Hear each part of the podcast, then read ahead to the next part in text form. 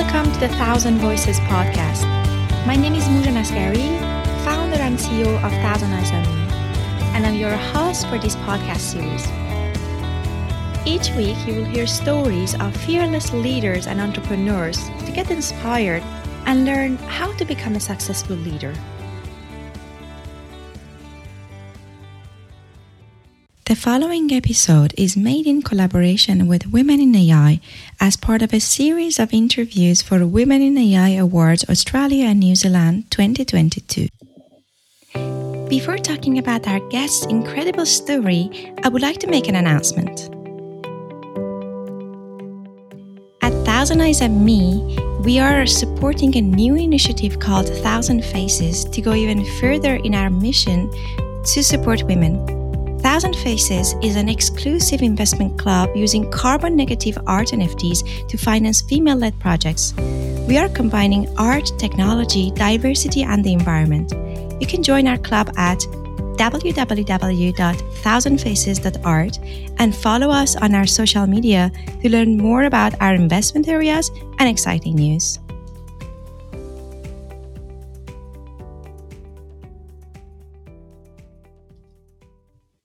Today, I'm joined by Professor Flora Salim from Sydney, Australia.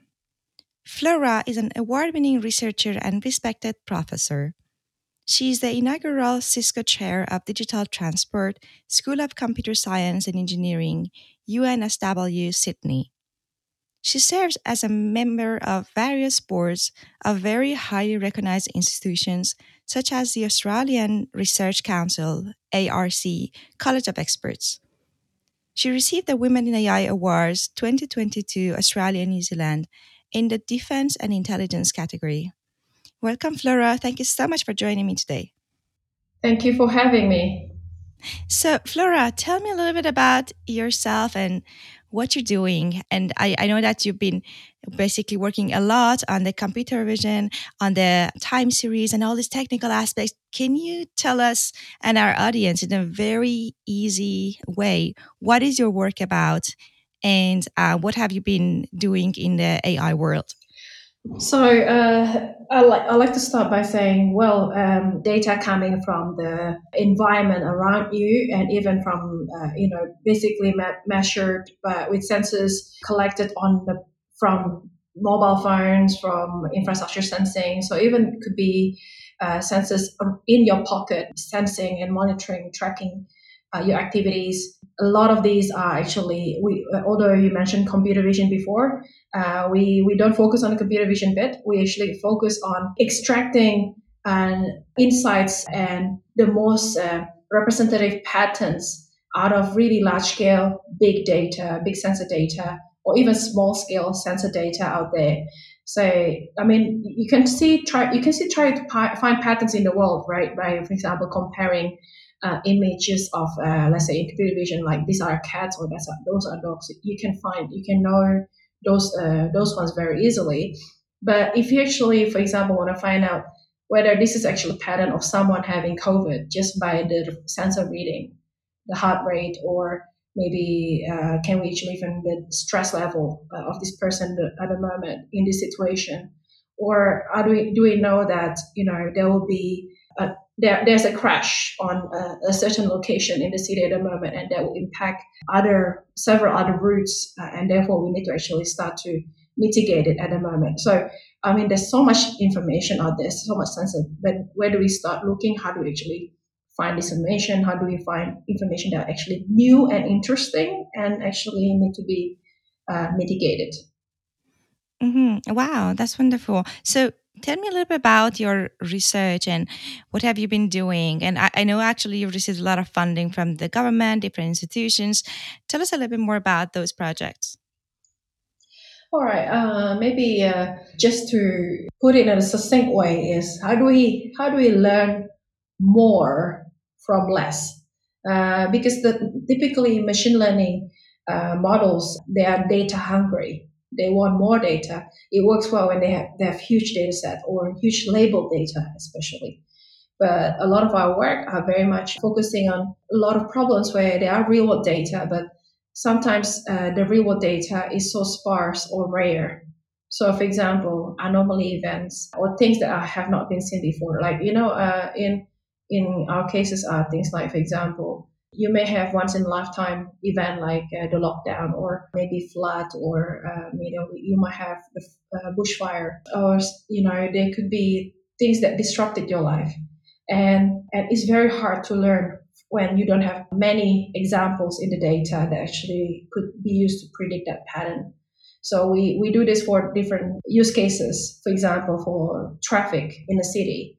Uh, i mean typical uh, way of predicting traffic in the city, uh, you need really large scale data. But you know, when when there are actually events that have not been seen before, let's say, uh, as I said before, uh, maybe a uh, cyclone or flood or natural disaster or even terrorist threat, like uh, let's say an example in our past papers, like the Boston Marathon bombing event and you don't you don't know how many people take a certain public transport or how many people actually will will need taxis to go home safely and and things like that things that are unprecedented before.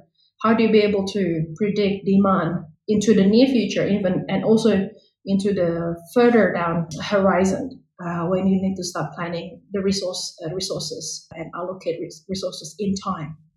Especially also for things like disasters uh, uh recovery. Yeah, because we can't, you know, we can't know they they're happening. So it's super difficult to find similar cases and the data in the past. Yeah, historical data. Absolutely, that's right. So how, how do we do it? So what's the solution? Like how do we how do we make it happen?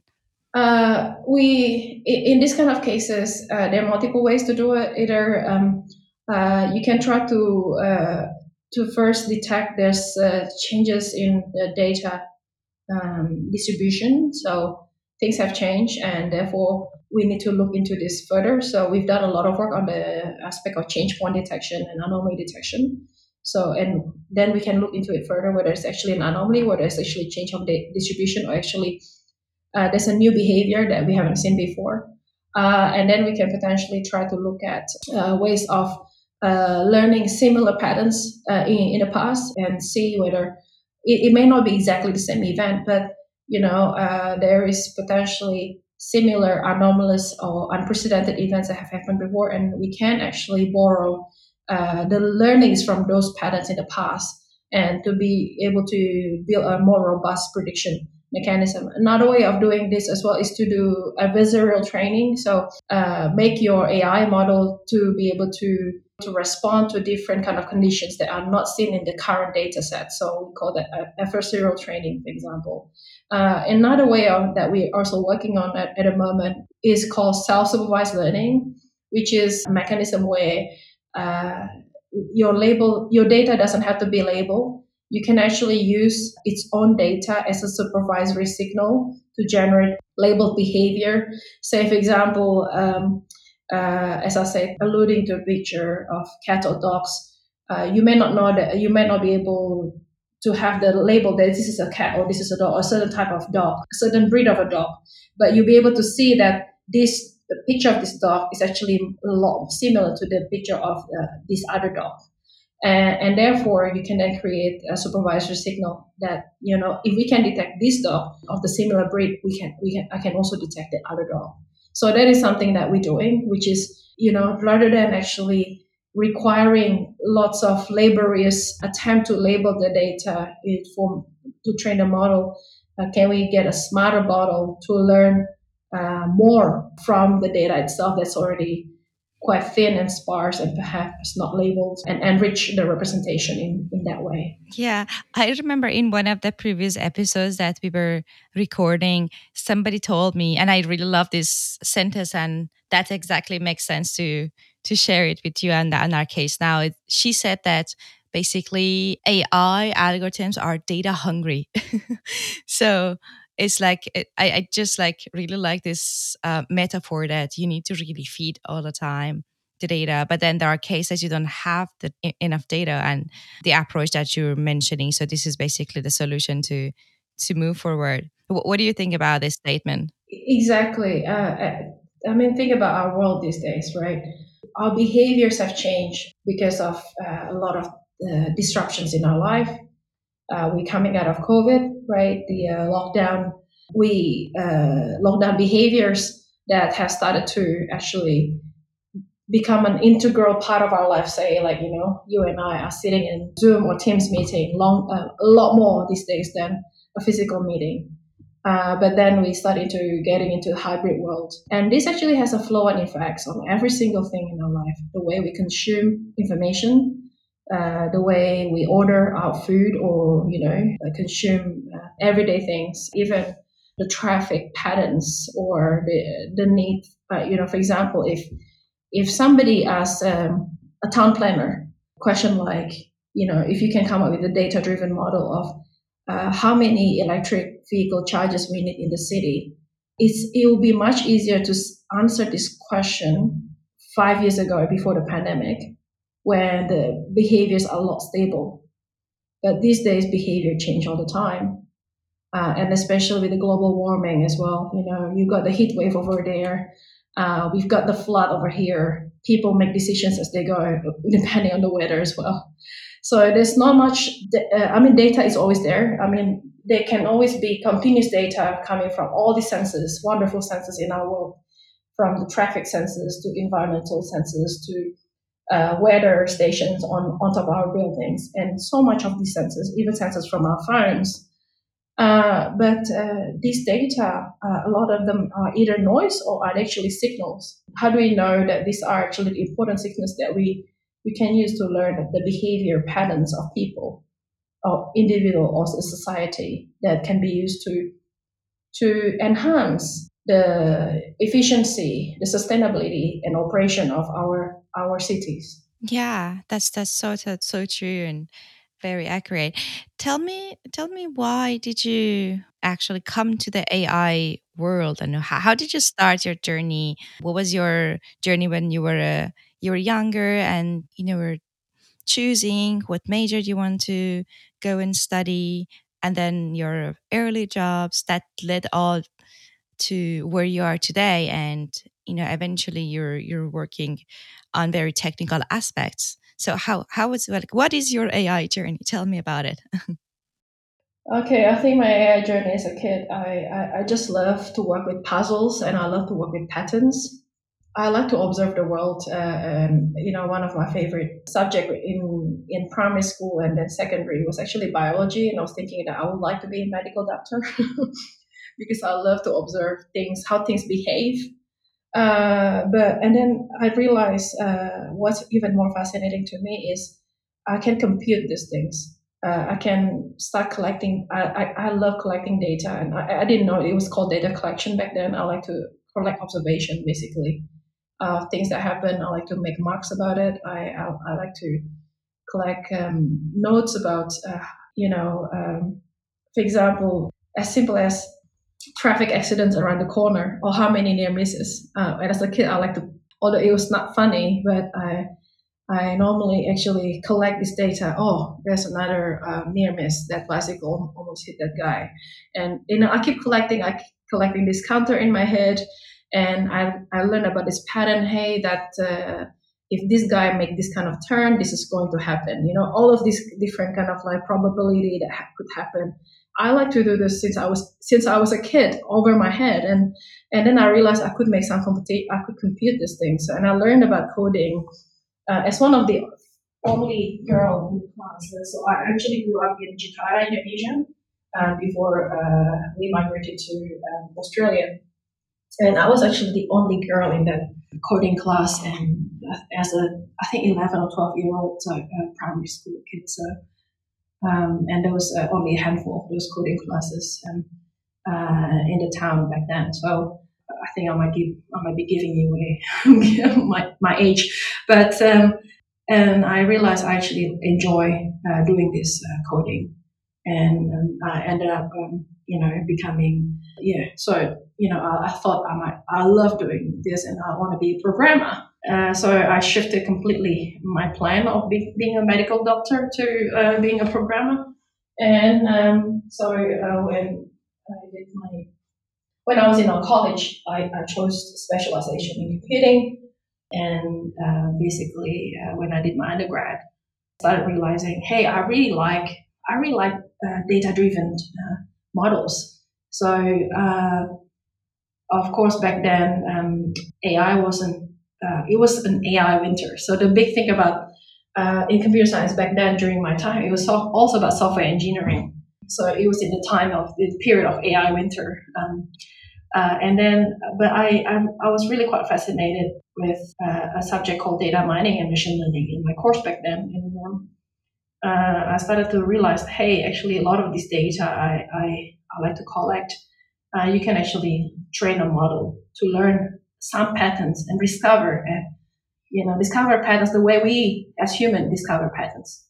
Um, so that's how I got into uh, AI, especially machine learning. So I actually started with uh, uh, learning agents, so more the classical AI, but I got into statistical machine learning.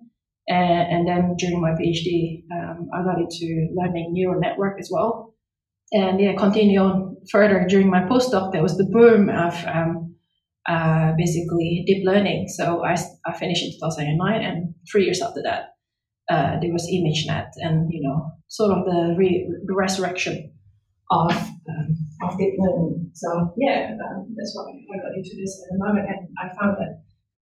Thank you so much. It's such an actually inspiring journey, and I know that so many so many women in our audience they they are so happy that you're sharing that.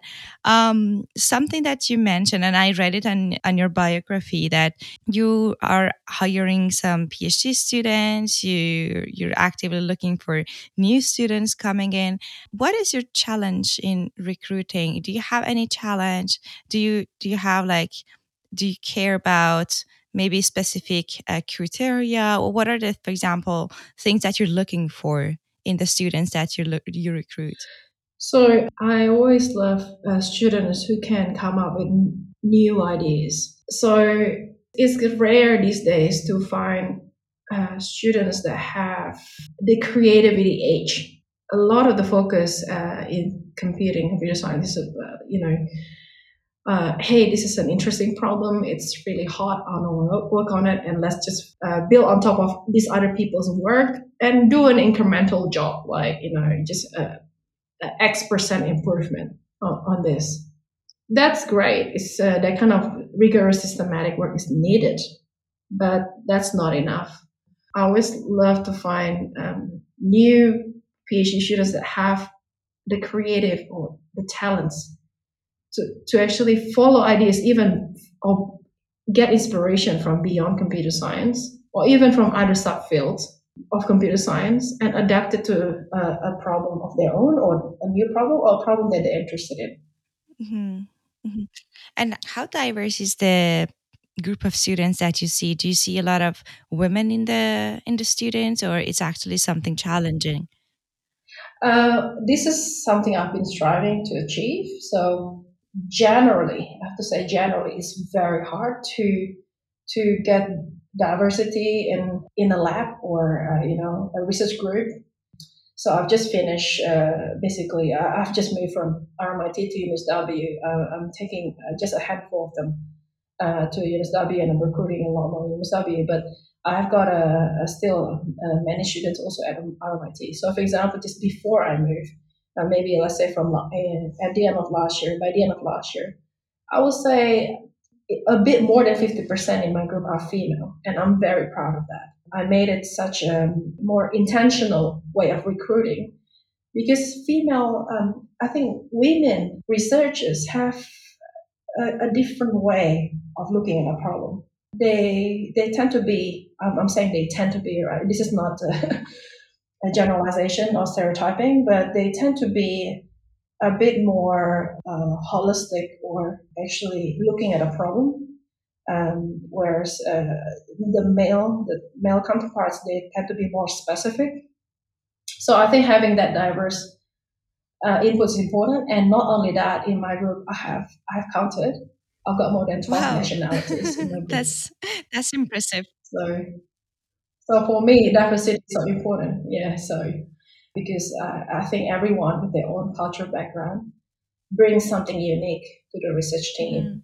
Yeah, and it's so important for the success of the team that uh, the person who's recruiting to recruit the maximum diverse uh, backgrounds because everybody comes with their own point of view of the world and the problem and they just bring a new you know knowledge the, to the table. So that's that's actually a big asset and and it's so important. Do you think you're looking for diversity and you're actually doing more effort because you're a woman?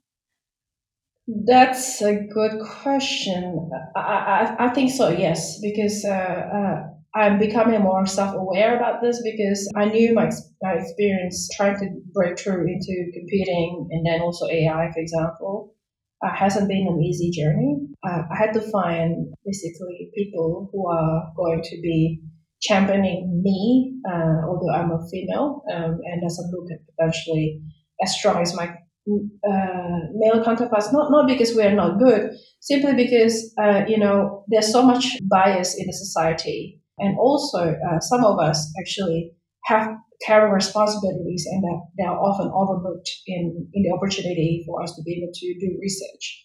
And I think if, if women are given more chance, uh, I think they, they can perform uh, as well as their male counterparts. And so uh, that's that's sort of like awareness I have within within me, uh, even when I'm recruiting for member or uh, new member uh, of PhDs or postdocs in my team, mm-hmm. um, I always look at you know, all right, how uh, let's say for postdoc, how far they've been um, since they finished their PhD. Are they actually uh, any career interruption? Um, but uh, what is actually their contribution? And a lot of them, um, uh, if you actually take into account those those things. Um, although maybe in terms of quantity, the number of outputs is not as many as the male counterpart, for example, uh, but they're really good in quality. Um, so this is the thing that we have to bear in mind. Yeah, thank you so much for sharing that, and I totally agree with you.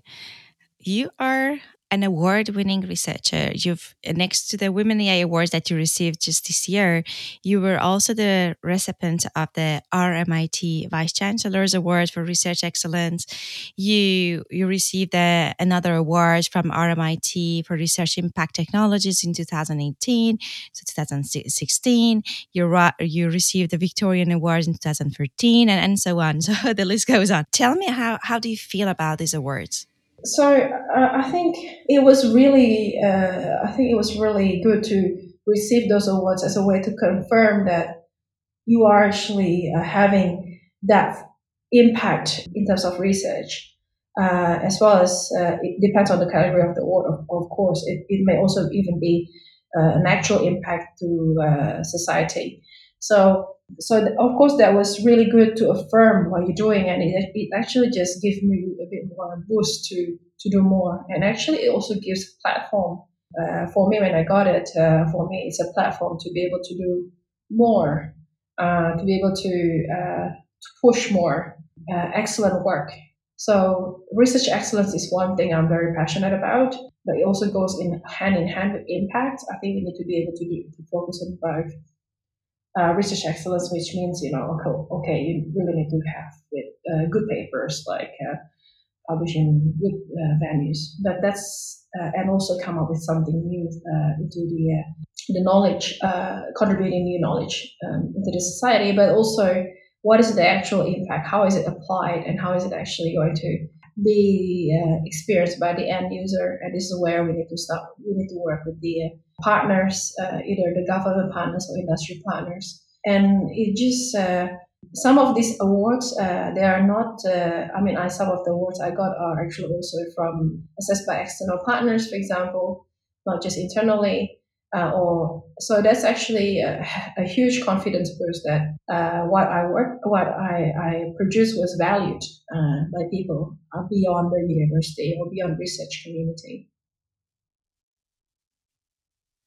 Mm-hmm. Yeah, I I totally agree with you. I think that what we need to do more and more is to really celebrate the success of anyone in the world, especially women, especially you know the diverse talent that they had been for for a long time ignored or not being appreciated. So I find these awards very, very, very useful and as you said like it's it's just a you know something that it gives confidence sometimes people might not feel comfortable about oh but i'm not uh, do you mean that i'm not confident so i need an extra boost of confidence?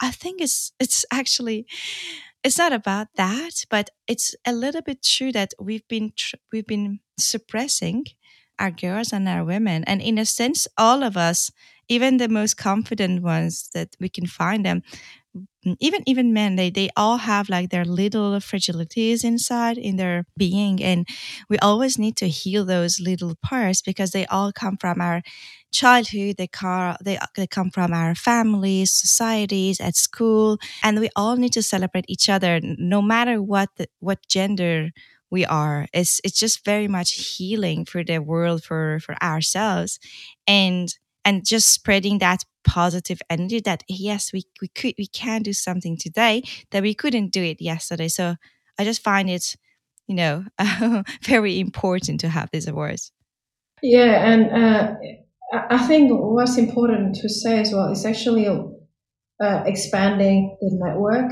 of women uh, doing this uh, research either let's say your field's ai or uh, soil engineering whatever that is uh, once you're into the, uh, you know, you receive the award, sometimes you get connected to other women uh, that you never met before. And that's just strengthening that network. And for me, also speaking from experience, uh, when I got my Humboldt Fellowship and the Bayer Fellowship, uh, so Humboldt's from Alexander von Humboldt Foundation in Germany and Bayer Foundation as well uh, in Germany. For me, that's, that was one of the periods in my time of as an academic that I really treasure so much, where you get you're given time to just do research that you want to do uh, when there's uh, but without any other distraction just research. Um, you're actually funded to do that. And, and you know of course being placed in a completely new environment uh, in germany um, uh, and you know being in a new research environment all of this is very stimulating uh, it opens up a lot of new ideas because one thing about uh, all of these awards is also it you know, it opens all these collaboration opportunities. If we actually, I mean, not just awards but grants as well, um, grants. If we don't get new cycle of grants or awards, uh, we end, often we just end up doing the same thing but deeper and deeper and deeper there's no uh, there's rare to get a, an injection of fresh idea.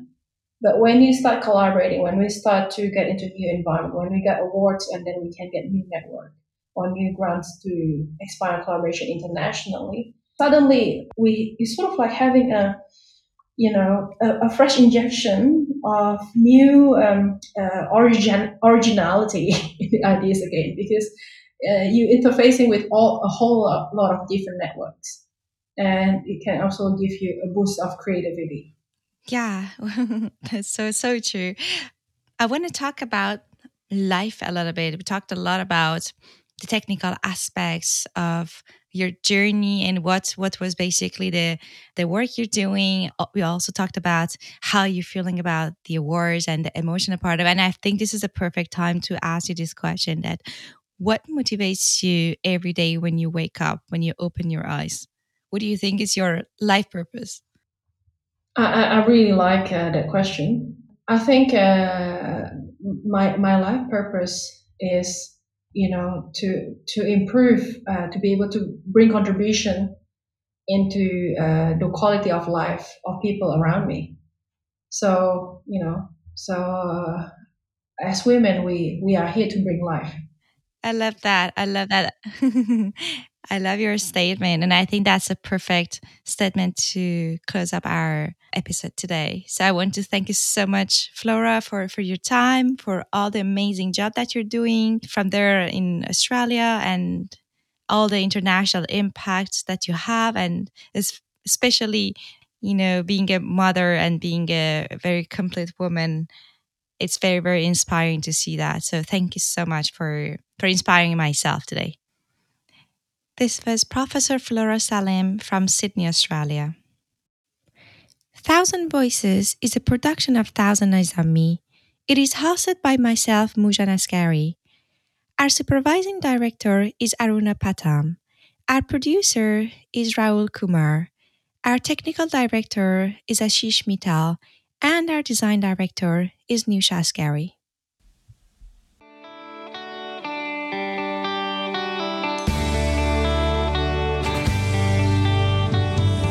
Thank you so much for listening to this episode of the Thousand Voices podcast.